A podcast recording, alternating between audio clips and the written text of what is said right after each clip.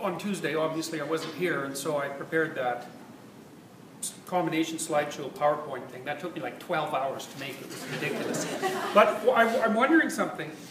I mean, I have quite a bit of tape material, and I'm going to, obviously, I'll be taping these courses.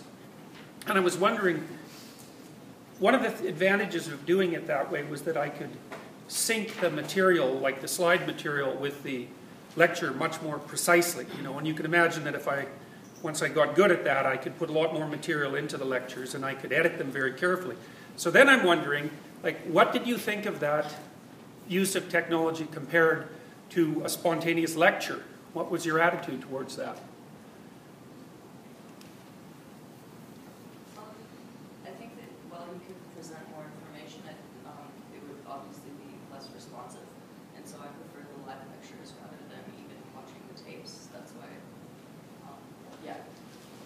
Yeah.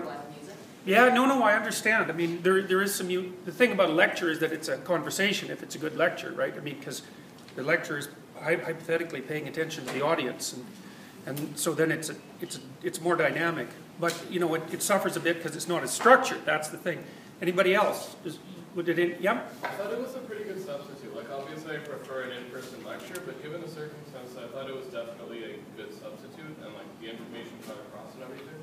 So I was wondering, like, what would happen, do you think, if I prepared like a really tightly edited half-hour presentation like that and then followed it up with a looser lecture? Do you think that would that be a reasonable combination of the two things? Because that way I could more, you know, I could be much more certain that I covered a wide range of material, you know, in depth, and then hopefully the lecture could be, you know, maybe a little looser and a bit more fun. So what do you, do you think that would be a reasonable thing to try? So any, anybody, yep? Um, yeah, I think that would be a really good idea, especially because then during the lecture section, I think we'd all get a chance to sort of ask some more questions, whereas, uh, you know, currently there's, there's often a lot of time and just because of the, the nature of the, the class. Yeah, yeah, well, yeah, I was thinking that maybe that would allow me to increase the degree to which it was interactive. So, okay. Did anybody particularly object to that mode of presentation? I mean, I know you wouldn't have to be in the lecture hall for it, obviously, that's one thing, right? You could look, you could watch it at home. And there, I think there's some danger in just having the lecture material online so you're at home because, well, the, the internet is full of things you can watch, you know, so there's got to be some utility bringing people together. But anybody else have any other comments?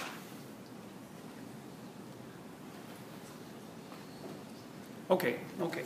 All right, so today we're going to talk about conscientiousness. And I'm going to stick closer to my notes in some parts because a lot of the stuff I'm going to tell you about is really only stuff that I've learned in the last year or so. And so I'm not, I'm not absolutely familiar with it yet. Uh, there's actually been a fair bit of progress made in understanding conscientiousness and, and in very surprising ways. Some of the stuff that I'm going to talk to you about today really shocked me when I learned it. Um, you'll see, I mean, I've been interested in belief systems and ideology for a long time. And um, the role that, I'd never really understood the role that conscientiousness plays in that, so, so particularly, but it's really starting to come together. So not only are we going to talk about conscientiousness today, we're going to talk about, I think, some of the pathologies that are associated with conscientiousness, both at the individual level and at the social level. Now, it, it's, a, it's a tricky topic because at, we've discussed this before to some degree, you know, that intelligence and conscientiousness are the best predictors of life success, right? At least in managerial and administrative um, professions and in academia, and also in professions like law, you know. Um, so conscientiousness in many ways seems to be a very good trait. I don't think that you can have a civilized society without, with it, without it, without conscientiousness being at the base of it in some sense, because conscientious people do what they say they're going to do. Um, they're industrious, they keep things in order. Um, a lot of that's the basis for the kind of interpersonal trust that's necessary to set up complex trading systems. And so, and as an individual trait, as I said, if you're conscientious, not only do you do better in life, but by the time you're middle aged or so, um, your life quality seems to be much higher. So, you know, being conscientious seems to be a good long term, medium to long term strategy. So, that all sounds pretty positive, but then one of the things that a multiple multitude of labs have been looking at over the last few years, including mine, is what happens if conscientiousness is taken too far. And it, it kind of looks, this is work that hasn't been published yet, but it, it, it's based on some of the new personality models that I've been looking at that are that have been derived using a different technique, a semantic analysis technique instead of factor analysis. And what appears to be the case is that any of the traits become pathological if you push them too far. So, so whatever virtue is, it can't be identified with a particular trait. I, I mean, I don't know what virtue would be from a big five perspective, but it doesn't look like you could localize it specifically. Maybe it's something like the appropriate situational balance of the temperaments, or one of the things I've been thinking is that maybe as you mature, your your your width of temperament increases. You know, so that maybe your your baseline for uh, conscientiousness is sort of average, but as you mature, your ability to be very conscientious when it's necessary and your ability to not be conscientious when it's necessary are more thoroughly developed and differentiated so that you could match your behavior more particularly to the demands of given situations. Maybe that's something like the development of wisdom.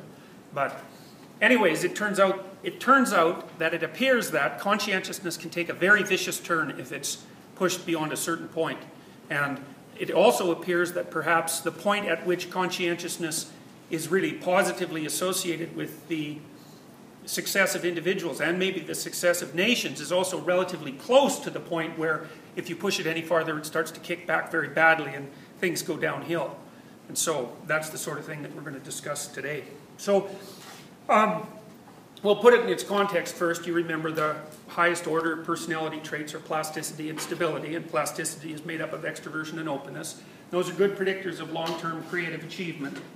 And then there's stability, and stability is associated with conscientiousness, emotional stability, and agreeableness. And we're going to concentrate on conscientiousness today, which is obviously that's industrious and orderliness at the big five aspect scale level. Now, um, when we derived the big five aspect scale, so broke the big five down into ten, it wasn't clear to begin with what the aspects were going to be useful for because when you do statistical analysis like that, you're just pulling out a semantic structure and there isn't really any necessity that those additional differentiations that you make are going to have practical utility. But it's turned out that the distinction between orderliness and industriousness is extremely useful.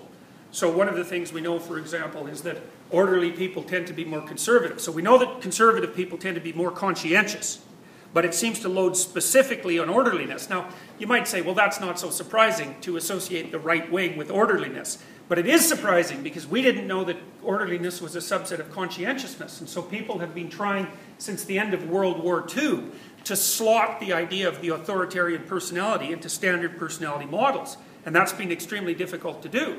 You know, and so, so one hypothesis has been that conservative people, because they're more xenophobic and they're more you know, they're more anti-immigration and they're and they're more anti-gay rights and that sort of thing. And one one primary theory has been that that's because they're more afraid.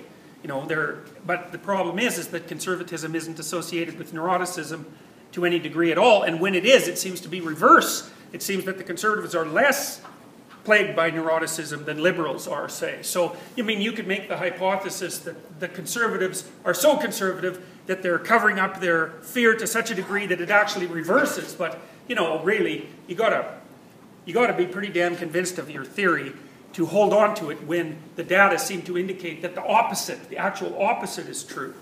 And so, well, here, here's some items. You guys can take a look at this. So this is how you would distinguish orderliness from industriousness. Um, I wouldn't worry about the slides, okay, because I'm going to, I'm going to cut them in. Okay. So, anyways, so if you're orderly, you don't leave your belongings around, obviously. You like order, well, there's a surprise. You keep things tidy. You follow a schedule, so you order your time. Um, that's definitely a good predictor of productivity.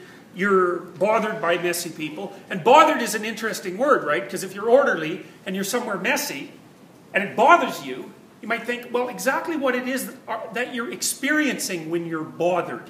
You know, I know if I go to a place that's in, in real disarray, it looks like people have been failing to live up to their responsibilities. Say it, it's a visceral sensation. I really don't like it. I'm very strongly compelled to put things in order.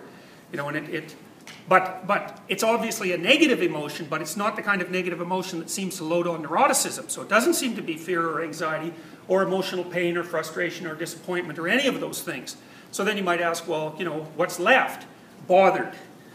Wants everything to be just right. Um, dislikes routine. Opposite, obviously. Orderly people like routine. They see that rules are observed and they want every detail taken care of. Well, you can see that, that in some ways, orderliness is the soul of bureaucracy, right? Because everything in its place and a place for everything is basically the sort of hallmark of an orderly person.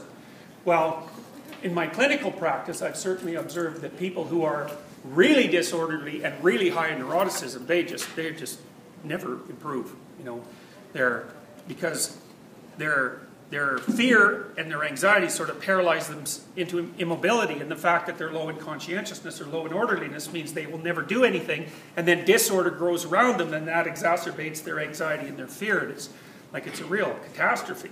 So, and then on there's a, so that's where the conservatives are different. They're more orderly than liberals are. Industriousness, liberals and conservatives seem to be about the same. So industrious person carries out their plans, they don't waste time, they don't find it difficult to get down to work, they don't mess things up. They finish what they start. They put their mind on the task at hand. They get things done quickly, so there's an efficiency element to it. Uh, they don't postpone decisions and they aren't easily distracted. And so um, industrious people tend not to procrastinate. And procrastination actually seems to be something like low industriousness and high neuroticism.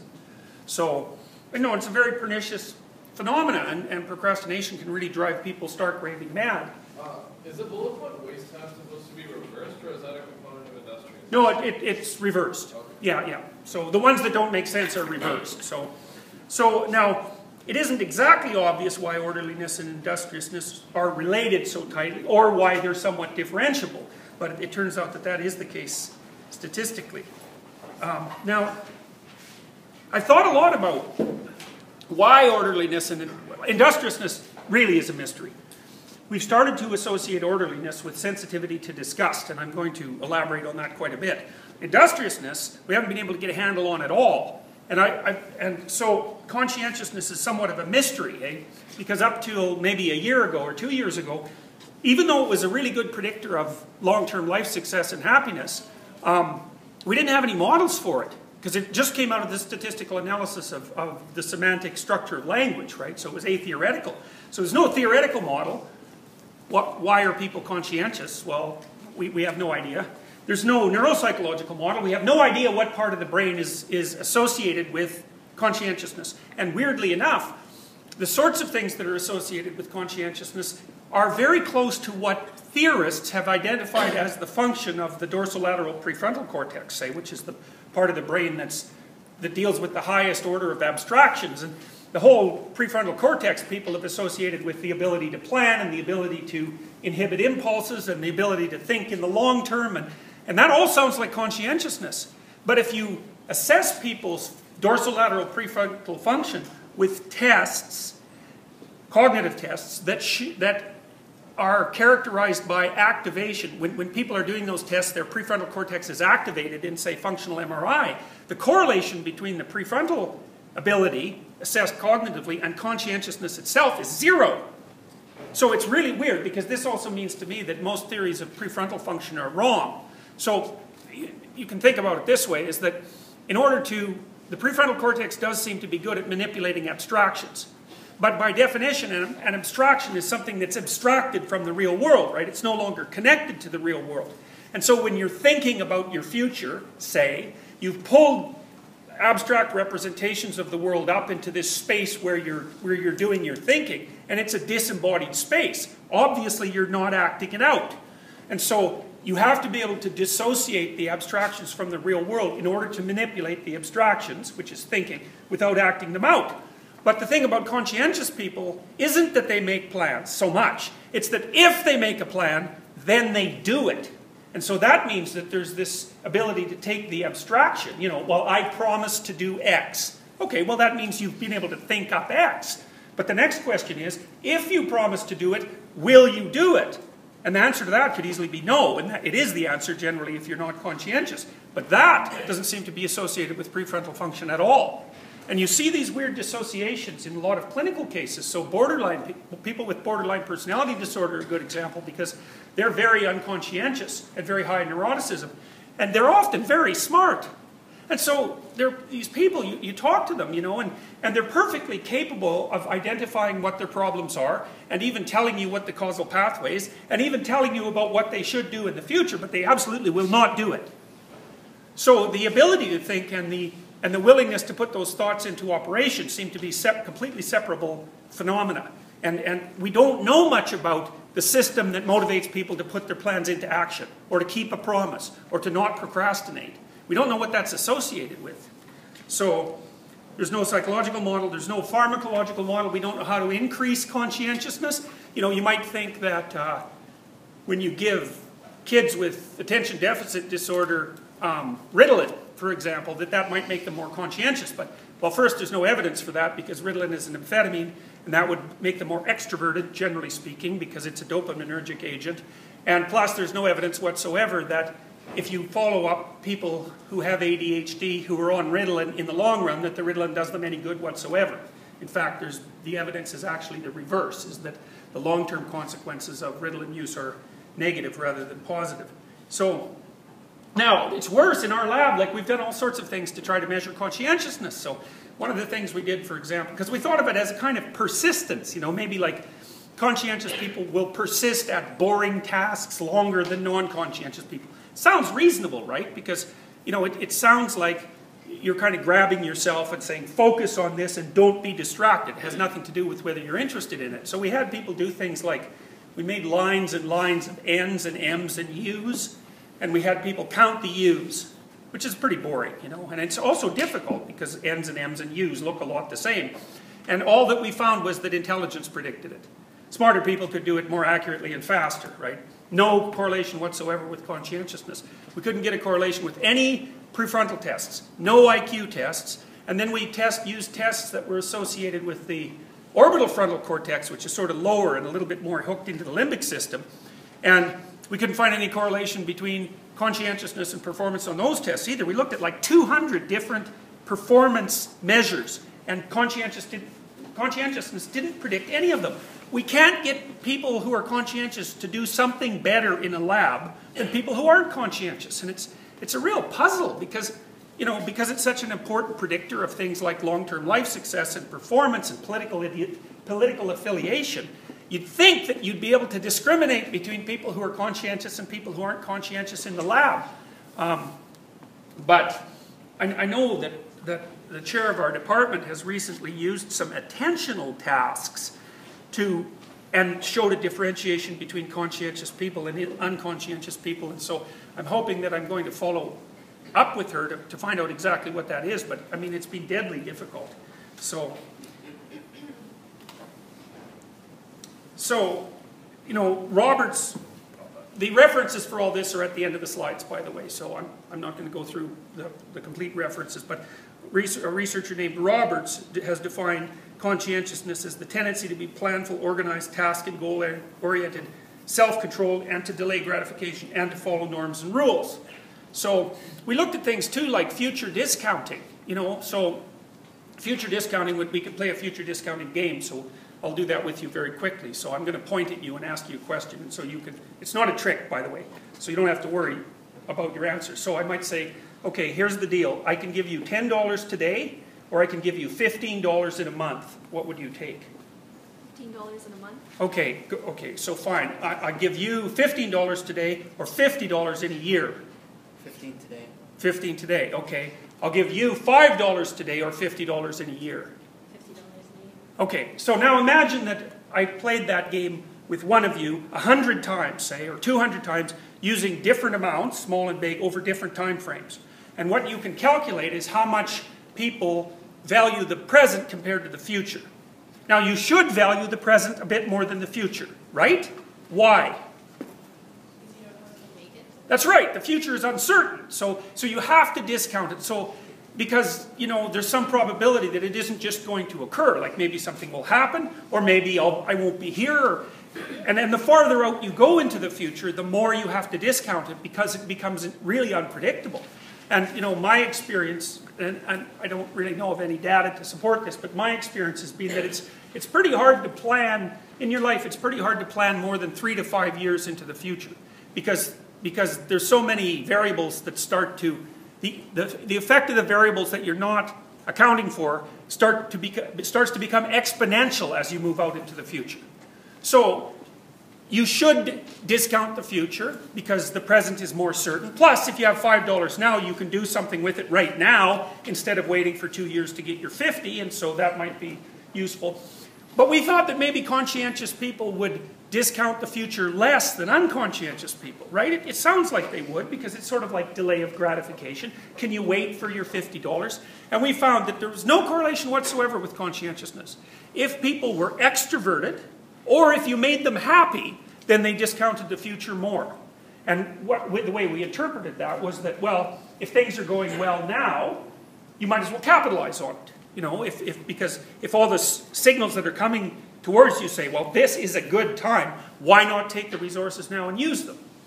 So, anyways, that's, that's just an example of how tricky this is. And you, you'll notice, if you know anything about prefrontal cortical function theories, that all of these descriptions, planful, organized, task and goal-oriented, and so on, have been attributed to the prefrontal cortex. But that, that, uh, that we sure haven't found any evidence for that, even though it's the prime theory of prefrontal function.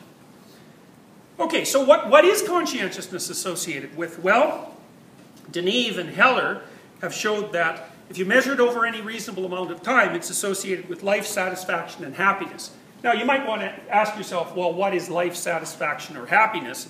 Which is a really good question, especially if you measure it with a questionnaire, because we've already established that if you measure with a questionnaire something like emotion or personality, you get the big five. So it's not obvious that you could derive something like a life satisfaction or happiness questionnaire and have it measure something separate from the big five. And so what happens is that most people who report that they're satisfied with life or happy are high in extroversion, they're happy, and low in neuroticism. They're not unhappy. So that eats up a big chunk of the variance, and, and, and, unsurprisingly, right? And so that sort of puts whether you're happy or satisfied with your life firmly in the domain of temperament. But it does turn out that conscientiousness also influences that, especially over longer spans of time. So hard work pays off. But, but it's tricky too, because you also have to understand that hard work only pays off in a society that's very stable. And so maybe that's part of the the reason for the association between industriousness and orderliness, right? Because maybe you work really hard to gather up your little pile of, of uh, what would you call, acquisitions and assets, which you need, obviously, and then the whole society collapses and, you know, the thugs come in and steal it all. It's like, aren't you stupid? Because you should have just spent all that money before the thugs could steal it. And that's obviously the case in very many human societies. It's dangerous to be industrious because you'll gather up property that's valuable and then that just makes you a target. So it might be that industriousness doesn't pay off without order, something like that. So, and I've also wondered too, it's like, well, I'll, I'll talk, talk to you about that a little bit later. Okay, now recently, uh, researcher Fayard, also working with Roberts, was looking at the emotions that might be associated with conscientiousness. And this is rather a new approach because we kind of thought that we had the emotions tied up already in the big five, right? There were the positive emotions, and they loaded on extroversion. That's nice and simple. And there were the negative emotions, and they loaded on neuroticism, and that's that. But it turns out that that's not that, that there are emotions that fall outside of the, the rubric of simply negative neuroticism and simply positive extroversion. And they seem to be what people have often called like social emotions. And so those would be guilt and shame those are two of them. Because, like, you feel guilty maybe when you haven't lived up to an obligation. And so an obligation is usually something that occurs because it's, you're embedded in a social context. And you feel ashamed. The distinction between guilt and shame is a tricky one. You feel guilt for yourself and shame in front of other people, something like that. You know, and guilt won't necessarily make you turn red, but shame will. And so there's, you know, there's actual behavioral displays that are associated with these emotions. Turns out that conscientiousness is associated with guilt proneness, but not the experience of guilt. That's a tricky thing. So let's say you're prone to guilt.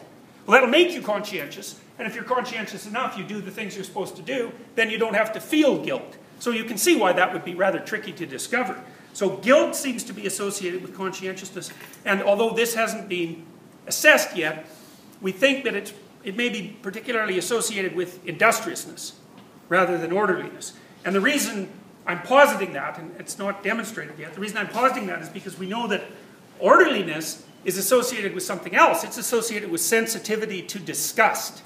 And disgust is a whole different emotion than fear or, or pain, let's say. And it's tricky because, you know, think of a horror movie. Okay, so what exactly constitutes horror? Well, there's the, um, what's that movie called? The Witches of, Blair Witch Project. Have you seen the Blair Witch Project? Okay, the Blair Witch Project is all fear. Nothing ever happens in the movie. It's just this horrible sense that something awful is going to happen at any moment. Pure fear. And so that's a horror movie. But then there's the other kind of horror movies where people get like sawed up with chainsaws. And so then you think, well, those, those both come under the horror rubric. But the one is almost pure fear, and then the other is, what is it exactly? Is it fear and disgust? So it looks like the splatter film, so to speak, capitalize on disgust, and, hor- and the, the, the sense of horror is partly fear, but also partly disgust. And so the disgust sensitivity system looks very old evolutionarily, although it, it looks particularly well developed in human beings because it's not that obvious. It's not that obvious that animals show disgust the same way human beings do. I mean, think about dogs, right? Jesus, those things, they're, they're like everything smells good to a dog. You know, and they'll eat virtually anything too. And, but humans aren't like that at all. We're very picky, maybe because we're omnivorous. I don't exactly know. We're very picky. And, you know, there's also specific facial expressions that are associated with disgust. You know, they're like that. And it's partly an expulsion facial expression. You're closing your eyes so you don't have to see it. You're closing your nose so you don't have to smell it. It's like repulsion and re repugnance are associated with disgust sensitivity. So, so here's the things. That, yes, do you had a question? Yeah. Um, so people that have eating disorders, do you think that they're, because you said orderliness, you don't think that's related to guilt as much as sensitivity to disgust is related to orderliness? Yeah. But since people with eating disorders are high in orderliness, think that they have eating disorder because of sensitivity to disgust or because of they don't want to feel guilt from No, I think it's my experience has been they're pretty sensitive to disgust. Oh. And part of that seems to be this is this constellation that I want to talk about. So being sensitive to disgust seems to go along with a lot of other things like black and white moral thinking. It's like things are either good or they're not, and there's no gray area in between. And, and like anorexics are like that to a, to a great degree. Like it's black or white. There's no gray at all. And um, they're also very judgmental people who are orderly. And I think the black and white thinking goes along with the, with the, with the judgment. It's like, well, you're either doing well or you're not. There isn't, there's no mucking about in the middle.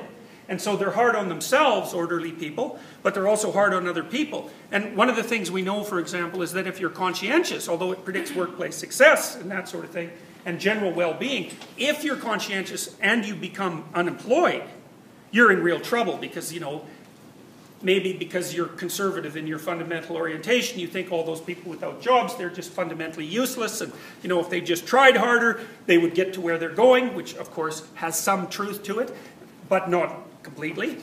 So then you fall into that category, and, well, then you're kind of, they say, hoist with your own petard, right? Because now you're among the, the great unwashed, and because you're disgust sensitive, that's not going to make you very happy. So conscientious people suffer a lot when things happen to them that are bad because they also assume, because they seem to be very fond of willpower, they also assume that, well, with just enough effort and with just enough willpower, you can get yourself out of, out of anything. And, you know, that's sort of true.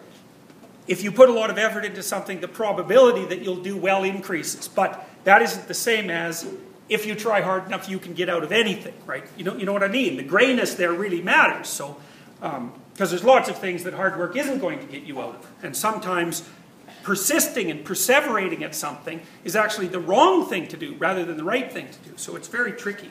So the orderly types are conservative. To make you conservative, you have to be high in orderliness and low in openness, especially the more creative element of openness, say, rather than the intellect element. So, so that's interesting too, because of course people tend to think that their political preference is established by their rationality you know, I'm a liberal because being a liberal is the right way to be, and here's a bunch of reasons why that's the right way to be, and, you know, I've thought that through, and that's why I'm a liberal. It's like, turns out that's probably completely wrong, or at least mostly wrong. you have your temperament, and your temperament makes you intrinsically value certain things. And then because you intrinsically value them, the arguments about why those things are good are attractive to you, and then you remember those arguments. And so liberals, for example, are much more concerned with harm and care than conservatives are. And conservatives are more concerned about things like purity. And so, and those are basic, you know, those are basic. You should be concerned about both of those things. So the purity issue, it's like, well, what happens if you're living quarters are filthy and, and your hygiene habits are terrible? The answer to that is your house gets full of parasites, rats and mice and bugs, and you get sick and then you die. And so, and maybe people around you do too. So, you know, the purity issue really matters. You don't want to eat rotten meat. You want to make sure it's stored properly. You don't want to have the rats eat all your grain. So your granaries have to be in really good order and there can't be any holes in them and so on. And so, like, orderliness and food preservation and, and preservation from illnesses and contamination and all those sorts of things, it's like, yeah, yeah, that's really important. You can't, you can't just push that away and say it's irrelevant. It's not irrelevant at all. So, but then again, you can make it too relevant, you know. So one of the things you see with the anorexics is that, you know, they're so sensitive to disgust that they can't stand their own bodies.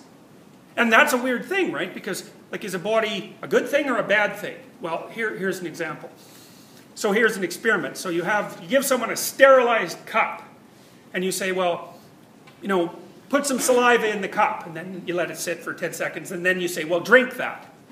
Right, now a lot of you are going like this, right? And that's disgust, and now you won't do that, but then you might ask, well, why? Why wouldn't you do that? I mean, it was in your mouth like 10 seconds ago, so like, what's the big problem? Well, people, people won't do it. And you can see a heuristic at work there, right? The heuristic is don't drink saliva. And it's not like moderated by any sort of trivial situational determinants. You're just not going to do it. But I suspect that you do kiss your partner, for example. Right? And then you think, oh, well, that's kind of a weird exception. It's like, oh, well, my partner turns out not to be disgusting. At least that's what you hope. And then, and so, you know, there's this, and that, you know, and, and there's also this weird inhibitory process that goes on between sexual attraction and disgust too. You know, and, and, the psychoanalysts, you know, they were they thought of that as something that was perhaps somewhat pathological: sexual guilt, sexual shame, disgust, and all that. But far as I can tell, it's a it's a it's a biological moderating factor, and part of the reason for that is well, you know, just how many sexually transmitted diseases do you actually want to have?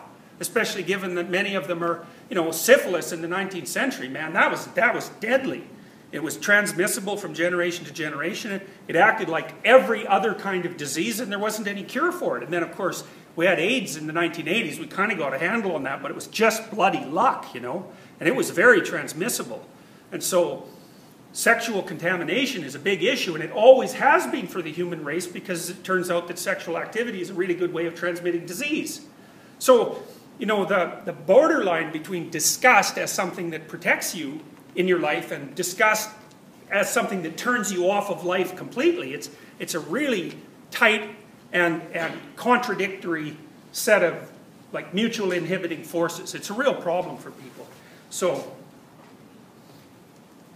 okay, so, so, so what, do you, what do you have? Orderliness. Okay, orderly people are black and white thinkers. They're judgmental. If uh, you talk, if you show orderly people Imagine that you have them, just, you describe to them some kind of crime, like maybe it's living off the uh, fruits of prostitution. So maybe you talk to them about a pimp, and you know you give them a little story about the pimp, and then you say, "How long should this pimp be thrown in jail?" It's like the orderly people think. You just lock them up and throw away the key. You know, they're, they they judge moral transgressions very harshly. And so that's part of the that's part of the aspect that's judgmental. They're not egalitarian either. They don't think that everybody should have the same amount all the time. They're pretty, they're pretty interested in hierarchy and structure. And, you know, there's some real advantages to hierarchy. Um, it, it, people think that they'd be happier in an egalitarian situation, but the problem with egalitarian situations is people are always arguing, right? Because no one's right in an egalitarian situation. They're just, everybody gets to have their opinion. And it's like, you know, when are we going to stop with all the opinions and do something? And the thing about a hierarchy is, the advantage to a hierarchy is there are things you are responsible for, but there's also things you're not responsible for. And that's a big advantage. And then you also know who is responsible for those things. So it looks like people are more comfortable in hierarchies than they think, even if they're liberals. So that's kind of interesting too. So, anyways, all those things seem to chunk together. Now, the industrious people also seem to want to climb up the hierarchy, right? Because you know that industrious people become more successful as they move through life. And so you think, well, that's sort of a motivation. But then you might ask, is the industrious person trying to get to the top, or is the industrious person trying to get the hell away from the bottom? And my suspicions are that the industrious person is trying like hell to get away from the bottom. They don't want to be down there with the, you know, like I said, the unemployed and the great unwashed. And now why? Well, here's a bunch of reasons. First of all, we know pretty clearly that if you're in a dominance hierarchy, the closer you are to the bottom of the hierarchy, the more likely you are to die. So when that's independent of absolute income, like obviously if you're poor enough, that's going to make a difference because you're just you're going to starve to death. But assuming you have enough money to take care of your basic needs, then dominance hierarchy position is a big determinant of mortality, even in heart disease and, and, and more.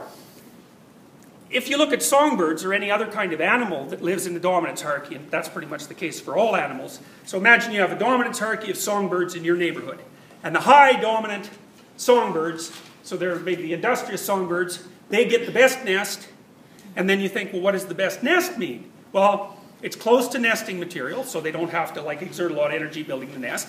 And it, it's, it's dry when it rains, so that's a good thing because then their eggs don't get wet and get cold. And there aren't a lot of predators look, lurking around, and it's well hidden and, it, and it's well ventilated. Like there's a bunch of things that make an optimal nesting site really useful. So there's a bunch of birds, and some of them have great nesting sites, and some of them have like, you know, slum nesting sites, and then some kind of epidemic comes through. Guess what happens? The birds die from the bottom of the hierarchy upwards. Well, why? Because the ones at the bottom are chronically stressed. And stress shuts off your immune system.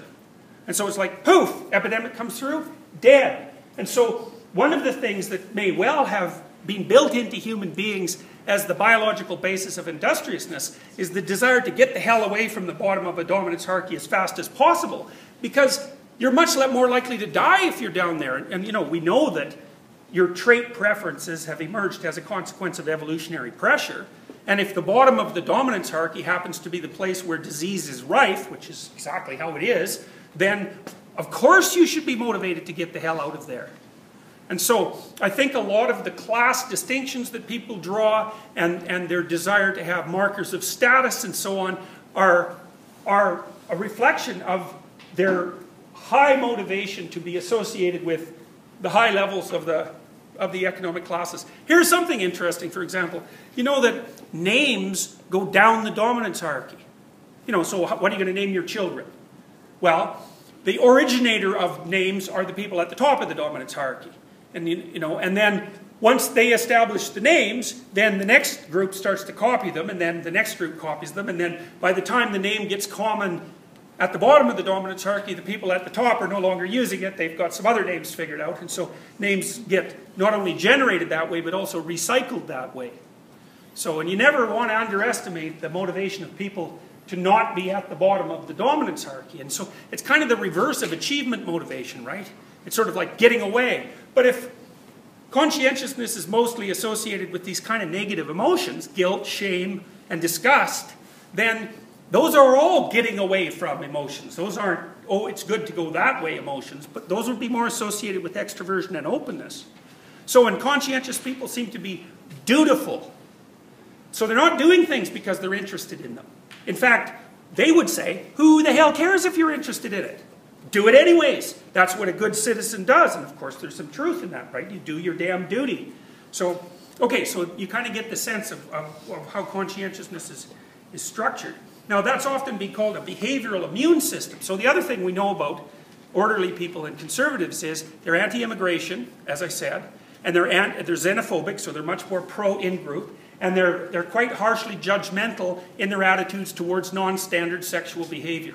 And you can explain that all in terms of contamination fear. And so, and you might think too, you know, like, you know what happened to the Native Americans when the Europeans showed up, eh? Because the Europeans, they lived in these like filthy, filthy cities. They were just crammed together. And they lived with their animals too. So like they, they were parasite ridden and they had all sorts of diseases, but they got good, good immune systems functioning as a consequence of that. And over, you know, a period of, a long period of time, they developed immunity to things that would have otherwise killed them, like, well, chicken pox and measles and that sort of thing. So the Europeans came over to North America and they shook hands with the natives. It was like, poof, 95% of them died in the next 50 years. So it was like by the time the settlers came to Plymouth Rock, you know, the, the pilgrims, there were so few Native Americans left that they were happy to see them because they couldn't get their damn crops off. There weren't enough people left. So part of the reason that North America looked empty when the Europeans showed up is because three successive waves of absolutely catastrophic plagues had decimated the entire population of the, of the continent. You know, and the same thing still happens when, when, when the, you know, when in, in places like Brazil and Peru, when they find isolated native groups in the jungle. Because, you know, that still happens now and then. It's like, oh, look, some natives. Shake their hand, poof, they're all dead in like a year. So the, the idea that the, the foreign person is a danger has, has been like critically, critically correct for much of human developmental history. And that's a real problem, right? Because obviously in the modern world, we better get along with everybody because, of course, we're all powerful enough to wipe each other out. But, you know, you, the problem is, is you might think about things like xenophobia, you know, preference for your own group, and, and out-group uh, prejudice and that kind of thing as like a cognitive issue. Well, you could just sort it out if you, if you thought properly. But this, all this research indicates it's a lot worse than that in some sense, because it's grounded in something much deeper. And not only is it grounded in something much deeper, it seems to be grounded in something that's necessary right? If you're not disgust sensitive, well, then your hygiene habits aren't very good. Well, then you get sick more. Plus, you don't work as hard. Then your life isn't as good. You know, so it's, it's another one of those examples where where the virtue is and where the vice is, it's a very, very difficult thing to tell. So, so I'm going to read this. This is from a paper that, that I wrote with, with one of my students named Jacob Hirsch. We, we haven't published this paper yet. I want to read it to you because, like I said, I don't have this information at hand quite as well as I would like to. So this way I can get the information to you better. Disgust is considered to be one of the basic human emotions, defined by a strong revulsion and desire to withdraw from an eliciting stimulus or event. Darwin noted this back in 1872, so he was the first person to note that disgust was a basic emotion. Physically, disgust is accompanied by a distinct facial expression involving constriction of the oral and nasal cavities. You know, and that's a really good way to insult someone, you know. All you have to do to really insult someone is make a disgust face at them or at something they said. They really do not like that. Because basically what you're saying is, you're kind of like a parasite or an infectious disease. Evolutionary models of disgust propose that this emotion evolved to help us avoid contaminated or harmful foods or other potential sources of diseases such as sexual contact. In addition to its role in directly helping to expel harmful foods from the body, disgust also forms an important component of the behavioral immune system the suite of psychological mechanisms that aid in the detection and avoidance of potential contaminants before they can make contact with the body. Means obsessive compulsive disorder. You know, people will touch something that they regard as contaminated, then rush off to wash their hands and wash and wash and wash. Like some of them will wash till the, the soap's gone, they'll have showers till they run out of hot water. Like they just can't stop. And that's part of obsessive compulsive disorder. It looks like it's a disorder of disgust, even though it's classified with the anxiety disorders.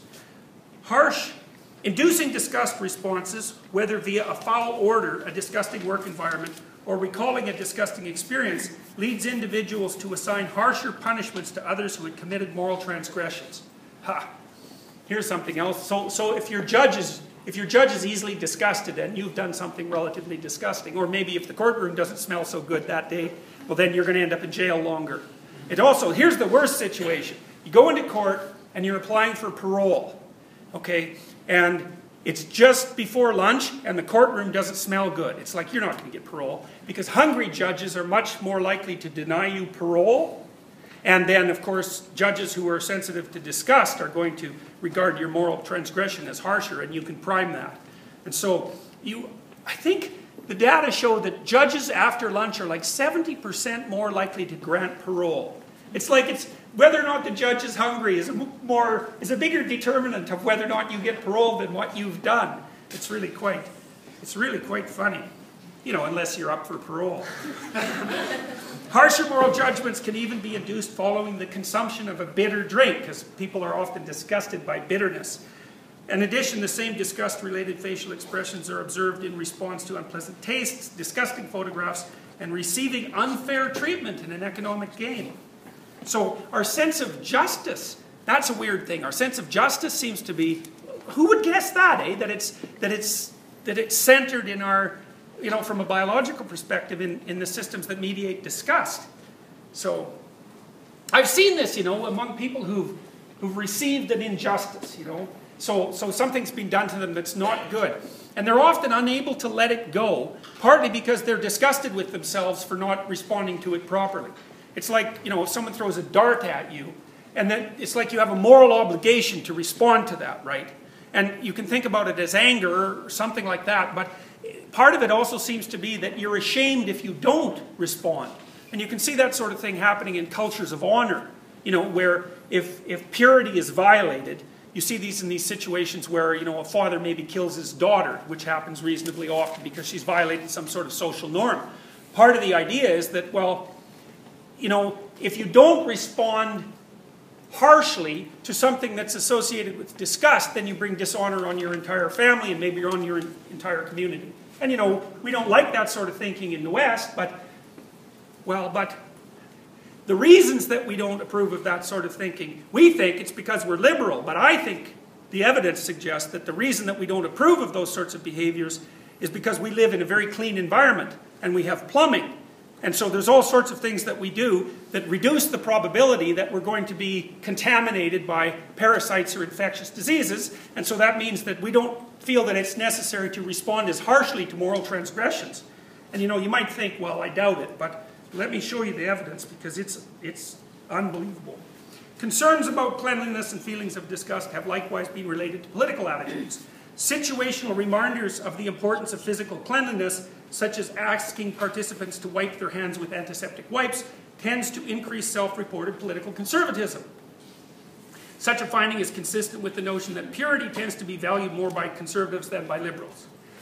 Individuals who report being disgusted more easily also tend to hold more conservative political views on topics including abortion, gay marriage, tax cuts, and affirmative action. In addition to the effects that have emerged when using self-report disgust sensitivity, more conservative political views have also been associated with stronger physiological reactivity to disgusting images. We found that conservatives are not only more aroused by disgusting stimuli, they're more aroused by any stimuli. Happiness, hunger, fear, you name it. It affects the conservative more than the liberal. And then we've also found that if you put, you take undergraduates and you expose them to videos that induce various physiological states happiness, sadness, fear, disgust. And then we also ask people how long it was since they last ate. Well, if you put people in one of those emotional or motivational states and then you show them political speeches, the more emotional they are, or the hungrier, the more they like conservative speeches. So that was actually very interesting. So a large literature has converged on the notion that there are two core dimensions of conservative political ideology.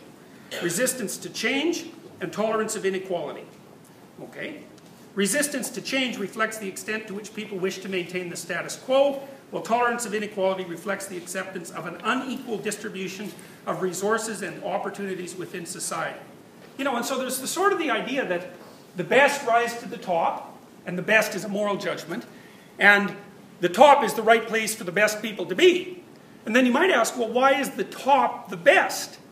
I mean, why do we assume that the, the, the, the top of a dominance hierarchy is the right place to be? Well, part of it is, of course, that the closer you are to the top of a dominance hierarchy, especially if you're male, the more likely it is that you're going to, you know, um, be attractive to, to people of the opposite sex. So there's, that's partly it. But then this other thing seems to be, well, it's actually a better, it is a better place to be at the top because it's it's cleaner and safer and there are more resources there. And so that accounts at least in part for the judgment of the people who are at the bottom of the hierarchy. So these two dimensions appear roughly aligned with social and economic conservatism as expressed in the constructs of right-wing authoritarianism and social dominance orientation respectively, which, which you can measure hypothetically with questionnaires. So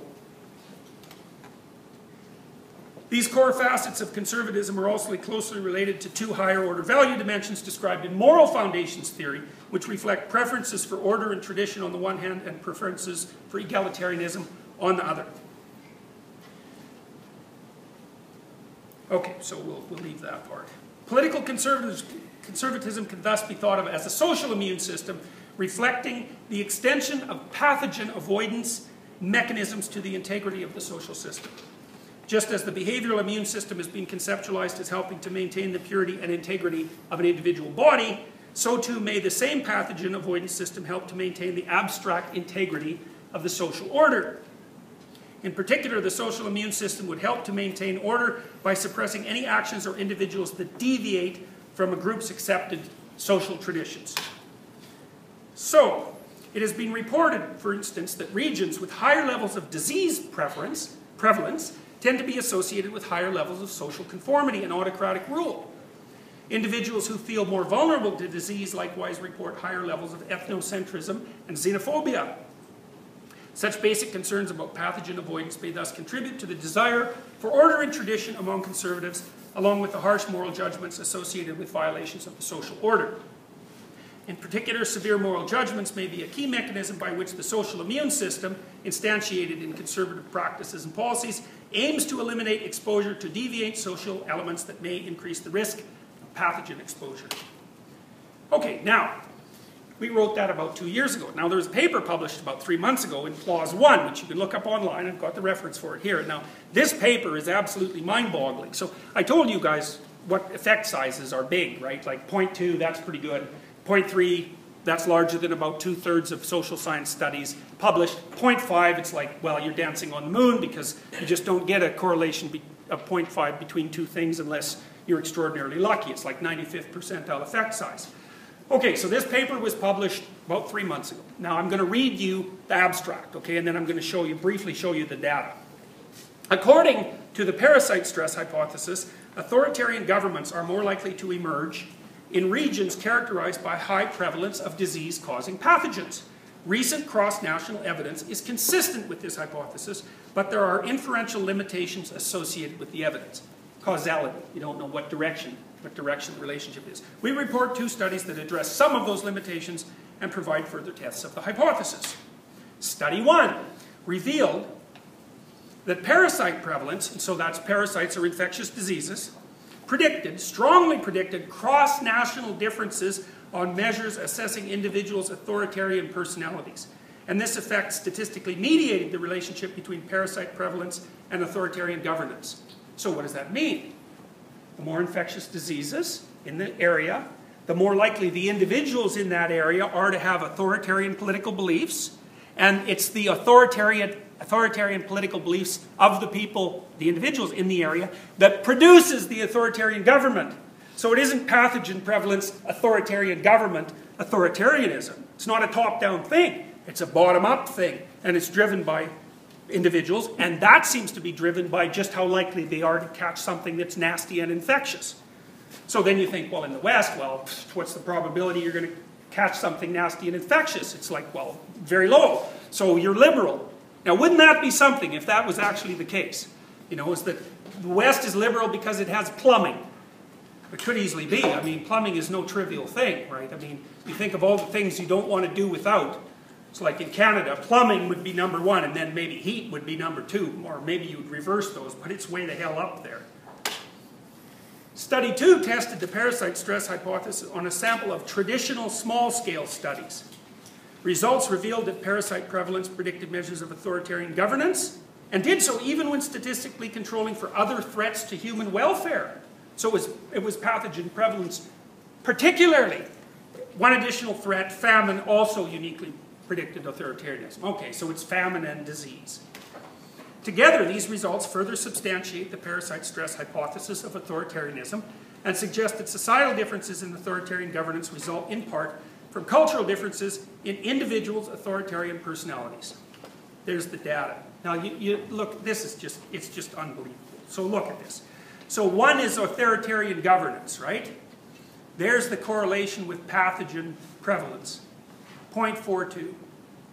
So there's another um, figure that I didn't show here. that shows it even. This is from study two. Study one, the correlation was 0.65. It's like, huh, isn't that interesting? Maybe the reason that there are authoritarian countries in the world is because there's too many infectious diseases. And so the way to, to get rid of authoritarianism is to get rid of infectious diseases. So, God, who would have ever guessed that? You know, and look at the, it, warfare was negative 0.11, right? You'd think that might be associated with authoritarianism. Mal, malnutrition wasn't even a very big predictor. You know, famine actually meant, hit the, hit the, hit the equation. So famine and the probability of disease. Man, so, now let's look at this from a sociocultural perspective. So, I've spent a lot of time studying Hitler because I'm interested in ideological possession. You know, and Hitler's a great example of that because, well, because his ideology was so harsh, but it was also so attractive to people. It was so unbelievably attractive. You know, and you got to ask how the hell you account for something like that. So, um, I'm, I'm going to dim the lights a little bit here because you guys have to be able to see this. So, all right, so you look on the right there, eh? That's the Nuremberg parade ground. So I hope you can see this a little bit. The left there, that's all people, right? So the Nazis built this parade ground in Nuremberg that was like the biggest parade ground ever built on the planet. And they'd have hundreds of thousands of people at these rallies, right?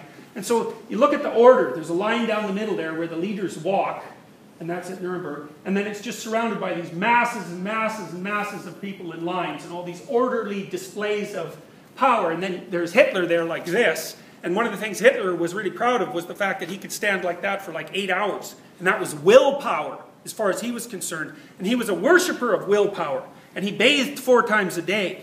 So he's also somebody who was very much obsessed with cleanliness. Cleanliness and willpower and order. So that's Hitler. So now look at that. That's something. That's Nuremberg again. So this is called the Cathedral of Lights. And so the, that's the parade ground there at the bottom that I just showed you that was full of people. So you get some idea of how big that is. Now all those lights around that, which they called the Cathedral of Lights, was the Luftwaffe gave the Nazis all their anti-aircraft lights. And then they arrayed them around the parade ground so the whole thing was enclosed by this perfectly orderly cathedral of lights, and that was part of the spectacle that went along with the Nazi, with the Nazi, Nazi Party rallies at Nuremberg. And then, so you know, you look at the top left one there. Those are those are soldiers. Those are I can't remember. At the Nuremberg rallies, they had all sorts of people there. They had like the shovel brigade, and they were all standing there with their shovels, ready to you know shovel for Germany, and and athletes and all sorts of people arrayed so that you know, there, there's this massive display of order and power. So you look at the top left-hand corner, you see how those people are lined up. It's absolutely perfect. And then you see the same thing on the right here. Look, you look at the organization of that. Everything's square and perfect, and everybody's in line, and you know they're all in uniforms, and they're all going like this the same way. And then when they when they march, the soldiers they're in perfect lines, in perfect squares, and they're all going like this. You know, it's it's absolutely rigid, orderly perfection. And so the Germans, well, Germans tend to be conscientious, you know, which is part of the reason why they have excellent engineers and part of the reason why their economy is so damn powerful.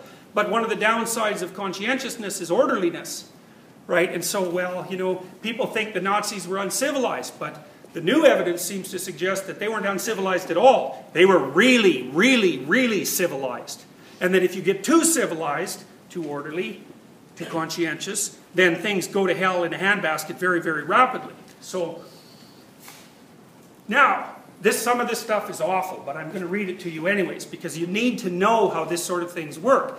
Now, you know, Hitler emerged into power in the 1930s when, when Germany was in a real state of chaos, right? Because it was after the Second World War, or the First World War. You have to remember what happened at the end of the First World War. The Spanish flu. The Spanish flu epidemic, which was generated in the trenches, because you can generate really intense, intensely deadly um, illnesses if the illness can be transmitted from one person to another very quickly, right? Because the, it's okay for the organism to kill you as long as you last long enough to get the illness to the next person. And so if you're all crammed together in filthy conditions, the illness can just hop from person to person, and so it can breed particularly deadly forms. That's what happened with Spanish flu, and then the Spanish flu went all around the world, and it killed more people than World War I did. Okay, so that was World War I, then there was the Spanish flu, Then the German economy fell completely apart, and there was hyperinflation, and so there was complete chaos. And then the Germans were worried that the communists were going to take over, and it was like it was like a little bit of hell on earth. And so along came Hitler. Now Hitler was one of these orderly types, and so here's the kind of language he used. This is from a pamphlet from 1936. The Jew is world parasite. The people of the world will recognize the Jew as world parasite, and there will be a time when there will be one united front of all people against the Jewish world parasite. And the pamphlet ends, and humanity will be freed from the most severe illness from which it suffered for thousands of years. Now you can think about this as metaphor, and of course it is metaphor, but it's weird because it's not precisely conscious metaphor. What seems to be happening is because Hitler is one of these people who's hypersensitive to disgust and extremely orderly, it's, it's natural for his mind to conceive of categories in this way. And Hitler was always talking about the Aryan people as like pure and perfect, but also as a body, you know. So the Aryan race was a body. And the problem that the Aryan race faced was that there was all these parasites that were attacking it. And it was the moral obligation of the Germans to push back against those parasitical forces. So, so here's what happened in Germany. So Hitler, when he came to power, some of the things that happened in Germany, he first started a public health campaign. And so he had these vans that had doctors in them, x-ray machines and so on, and they went all over Germany screening people for tuberculosis, which, you know, was an infectious disease and also a particularly terrible one. They actually knocked down the rates of tuberculosis in Germany quite a lot. So it was like, well, let's, let's embark on a public health and cleanliness campaign. It's like, well, okay, you get rid of tuberculosis that way. So then, then the next thing that he did, or one of the next things that he did, was he was kind of irritated about how messy and ugly the German factories were. So, you know, because they're kind of dirty and they've got rats in them and mice and bugs and so on. So the next thing that they decided to do was to clean up the factory. So they had people, you know, sweeping them all up and, and fixing the grounds in front and planting flowers and that kind of thing. And they were fumigating them to get rid of the parasites. And the fumigation agent they used was an insecticide called Zyklon B. And Zyklon B was the gas that was eventually used in the concentration camps.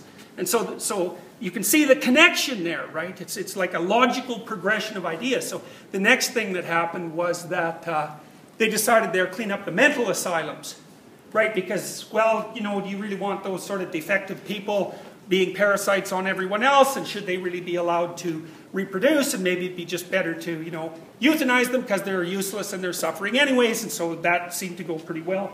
And then, well, then you know what happened next, you know then the, ex the extension, the next extension was, well, to anything that was foreign, like a foreign body.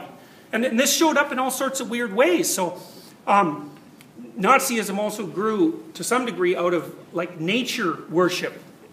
I don't know how else to describe it. There were kind of nature cults in Germany in the 1930s, and they went way back. And one of the things the nature cults were concerned about in Germany was the presence of invasive species in the German uh, you know, in, in, the German ecological system. You know, we, we complain about that now too because, you know, you get plants coming over from China and places like that that, that you know, spread through ecosystems and hypothetically disrupt them. But, you know, and that seems like a reasonable thing to be concerned about, but, and, but the reason I'm pointing out the connection is because you never know where these systems of ideas are going to lead, right? It's like, oh, contamination.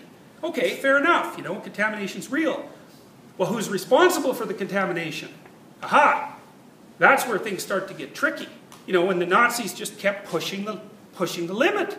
And so, I'll show you some of the things that come from Hitler's speeches or writings. This is from Mein Kampf. So, since the state did not possess the power to master the disease, the menacing decay of the Reich was manifest. So that's all disgust sensitivity and contamination. The masses feel that the mere fact of the Jews' existence is as bad as the plague.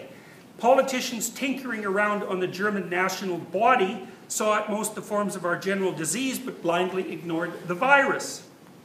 At the time of the unification, the inner decay was already in full swing, and the general situation was deteriorating from year to year. So it's all, you know, decay and, and disgust and contamination metaphor. The symptoms of decay of the pre-war period can be reduced to racial causes. The nation did not grow inwardly healthier, but obviously languished more and more. Anyone who wants to cure this era which is inwardly sick and rotten, must first of all summon up the courage to make clear the causes of the disease. Um, They think that they must demonstrate that they are ready for appeasement so as to stay the deadly cancerous ulcer through a policy of moderation. The Jew must take care that the plague does not die. If this battle should not come, Germany would decay and at best would sink to ruin like a rotting corpse. You can see in the Reich today an example of mortal decay. The 1st of May can only be the liberation of the nation's spirit from the infection of internationalism, the restoration to health of peoples. Against the infection of materialism, against the Jewish pestilence, we must hold aloft a flaming ideal. Now that's interesting because Hitler really liked the use of fire. Fire was a really primary element. Fire and light were real primary elements in the Nuremberg rallies. And, you know, fire has this purification element, right? That's partly why they used to burn heretics at the stake. It was like that's how you, you purify things with fire. And of course, you do purify things with fire, right? Part of the reason that we cook things is because if you cook them, then the pathogens die, and then that's purification. So it, it's not illogical. I gave orders to burn out, burn out down to the raw flesh the ulcers of this poisoning of the wells. Really unbelievably harsh, harsh language. The only permanent way to cure diseased conditions is to disclose their causes. Um, let's see. This is the battle against a veritable world sickness which threatens to infect the peoples, a plague which devastates whole peoples, an international pestilence. The international carrier of the bacillus must be fought. If within this community one state is infected, that infection is decisive for all alike. And then, so and he doesn't. He also doesn't just address this sort of language towards the sorts of people that he ended up eradicating or trying to eradicate in the camps. He also used that in, with regards to communists. So we have a very real interest in seeing to it that this Bolshevist plague shall not spread over Europe. National Socialism has made our people, and therefore the Reich, immune from a Bolshevik infection, um, etc. You, you get the point. Um, and here's some more language from th this metaphor. This is from a book, and I'll tell you the book in a minute. This is the, the man who wrote this book analyzed Hitler's writings and his speeches, looking for metaphorical foundations. Um, the spider was slowly beginning to suck the blood out of the people's pores. Um, here we face will o' the wisp, eating like poisonous abscesses into the nation. It's all this, like you can hardly read these things without being disgusted by them, you know? It's all language that's associated with disgust and not with fear. And so that seemed to be very, very appealing to the Germans of the time horrible language. I'm going to show you a bit of a film now. Um, uh, we don't have a lot of time for it, unfortunately, but I'll, I'll show you a little bit of it anyways. Um, oh yes, this is what I have to do. It kind of shows you how this, how this idea, how these ideas were portrayed in, in like, what would you call it? Uh, propaganda and effective propaganda means, by effective propaganda means.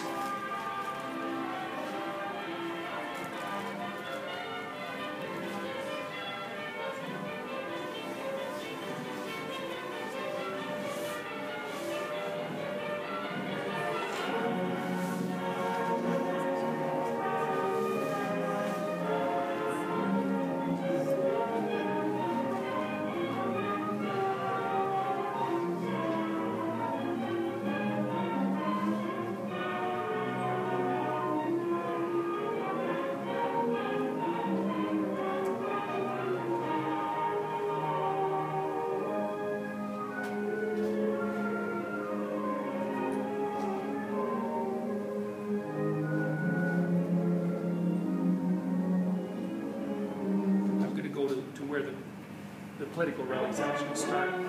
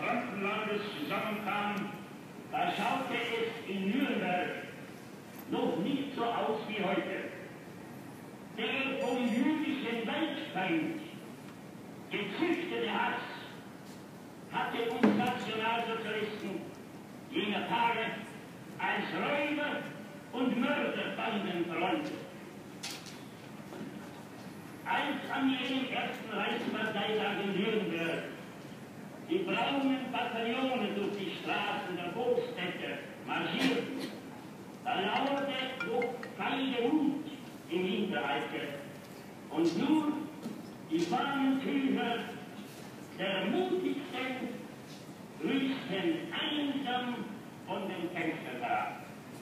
So war es einst. Und welch ein Wunder hat sich seitdem verzogen.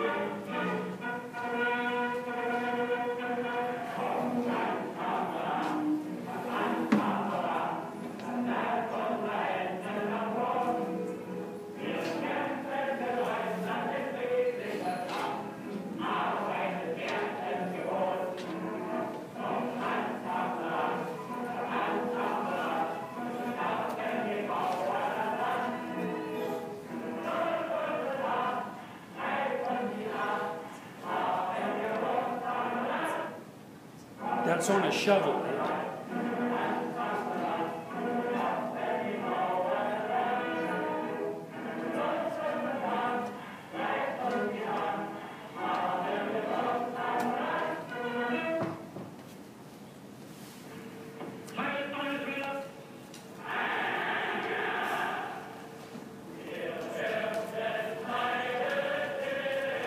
So you get the picture. I mean, you could hardly get a more compelling representation of perfect order than that. You know, how many thousands of people do you think there are there? All, you know, nicely arrayed into perfect squares, all moving in exactly the same way. It's like war against pestilence. It's a very strange way of looking at the Second World War, but the evidence is increasingly strong that that's the right way to look at it. All right, so we'll see you guys on Tuesday.